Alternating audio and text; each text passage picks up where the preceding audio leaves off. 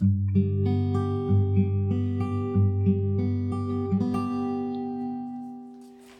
evening and happy Easter. My name is Anne and thanks for joining me. I hope you've had a good Sunday. Well, this is the International Year of Indigenous Languages. And you may have seen the promos on ABC TV that show Indigenous Australians celebrating, using, and teaching their languages, their own languages, to their children. It's just great. The Australian Institute of Aboriginal and Torres Strait Islanders has stated that language is more than just communication. It plays a central role in a sense of identity. Dr. Michel Kenmogne, Executive Director of the Summer Institute of Linguistics International, echoes the same message. He writes that our first language uses words that evoke deep memories, touch my emotions, and remind me who I truly am. Over the years, he says, I have had the painful experience of needing to deny myself and the language I use at home in order to access education and to enjoy better socio-economic status. The CEO of Wycliffe Bible Translators Australia, Max Sahl, says that language goes deep to the core of who a person is. Identity, meaning, culture, heritage, belonging, well being, and empowerment are all interconnected with Indigenous languages. This is why languages matter, and this is why we translate God's Word into Indigenous languages. You may be wondering where I'm going with this, and especially on Easter Sunday. But there is a connection between what I'm talking about and what we've celebrated this Easter. A few years ago, I was listening to a Bible translator in Papua New Guinea speak about the work he's doing to bring the story of Jesus to people in their own language, in their heart language, he calls it. He spoke about the day of Jesus' resurrection how the, peop- the women who loved and supported him during his ministry and who'd watched him suffer, die, and be buried in a garden tomb had come back to that tomb on the third day to finish the burial process.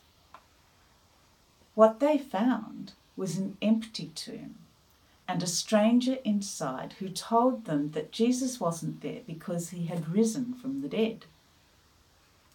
The translator talked about how one of the women, Mary Magdalene, later returned to the empty tomb, beside herself with grief, utterly distraught because someone had taken away the body of the man she followed and loved, and she had no idea where. He explained that Jesus came up to her and the common language that was used in that day, he used to ask her why she was crying. She was so devastated she didn't recognize his voice or realize who he was. But then he called her by her name in her own language. And it was in that moment that she recognized and realized it was Jesus. In that moment, Jesus' love and compassion broke through her hurt and loss. She could truly connect with Jesus. Jesus re established her sense of well being and belonging. He transformed her emotional and spiritual distress into hope and joy. And she became empowered and energized because of his resurrection life. I love that God hears each one of us when we speak in our own language. I love that He wants to, and He does, communicate with me in words that go to the very heart of who I am and to what gives meaning to my life. He wants to do the same with you. When I was growing up, my Oma always used to speak to me in English. It was the language I used.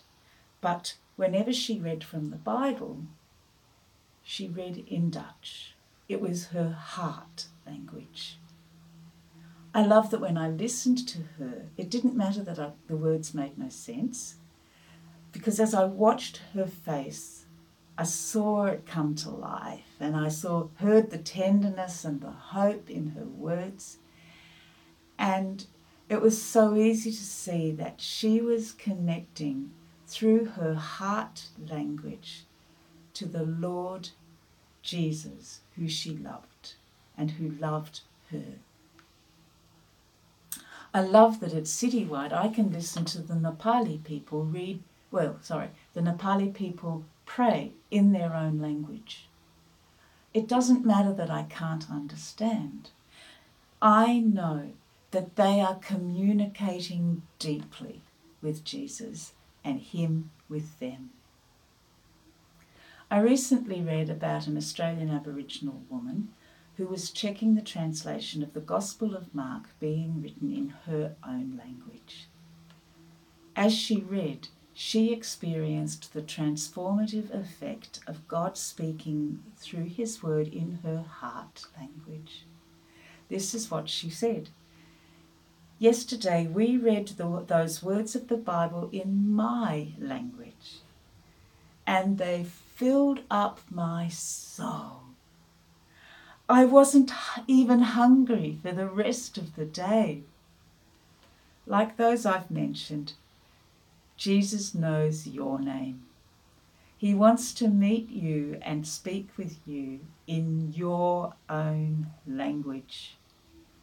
As he does, he can connect with who you are and what gives meaning to your life. In words that matter to you, He wants to break through your pain and sadness and give you hope because He is alive and He loves you. Well, bye for now. I will see you again tomorrow.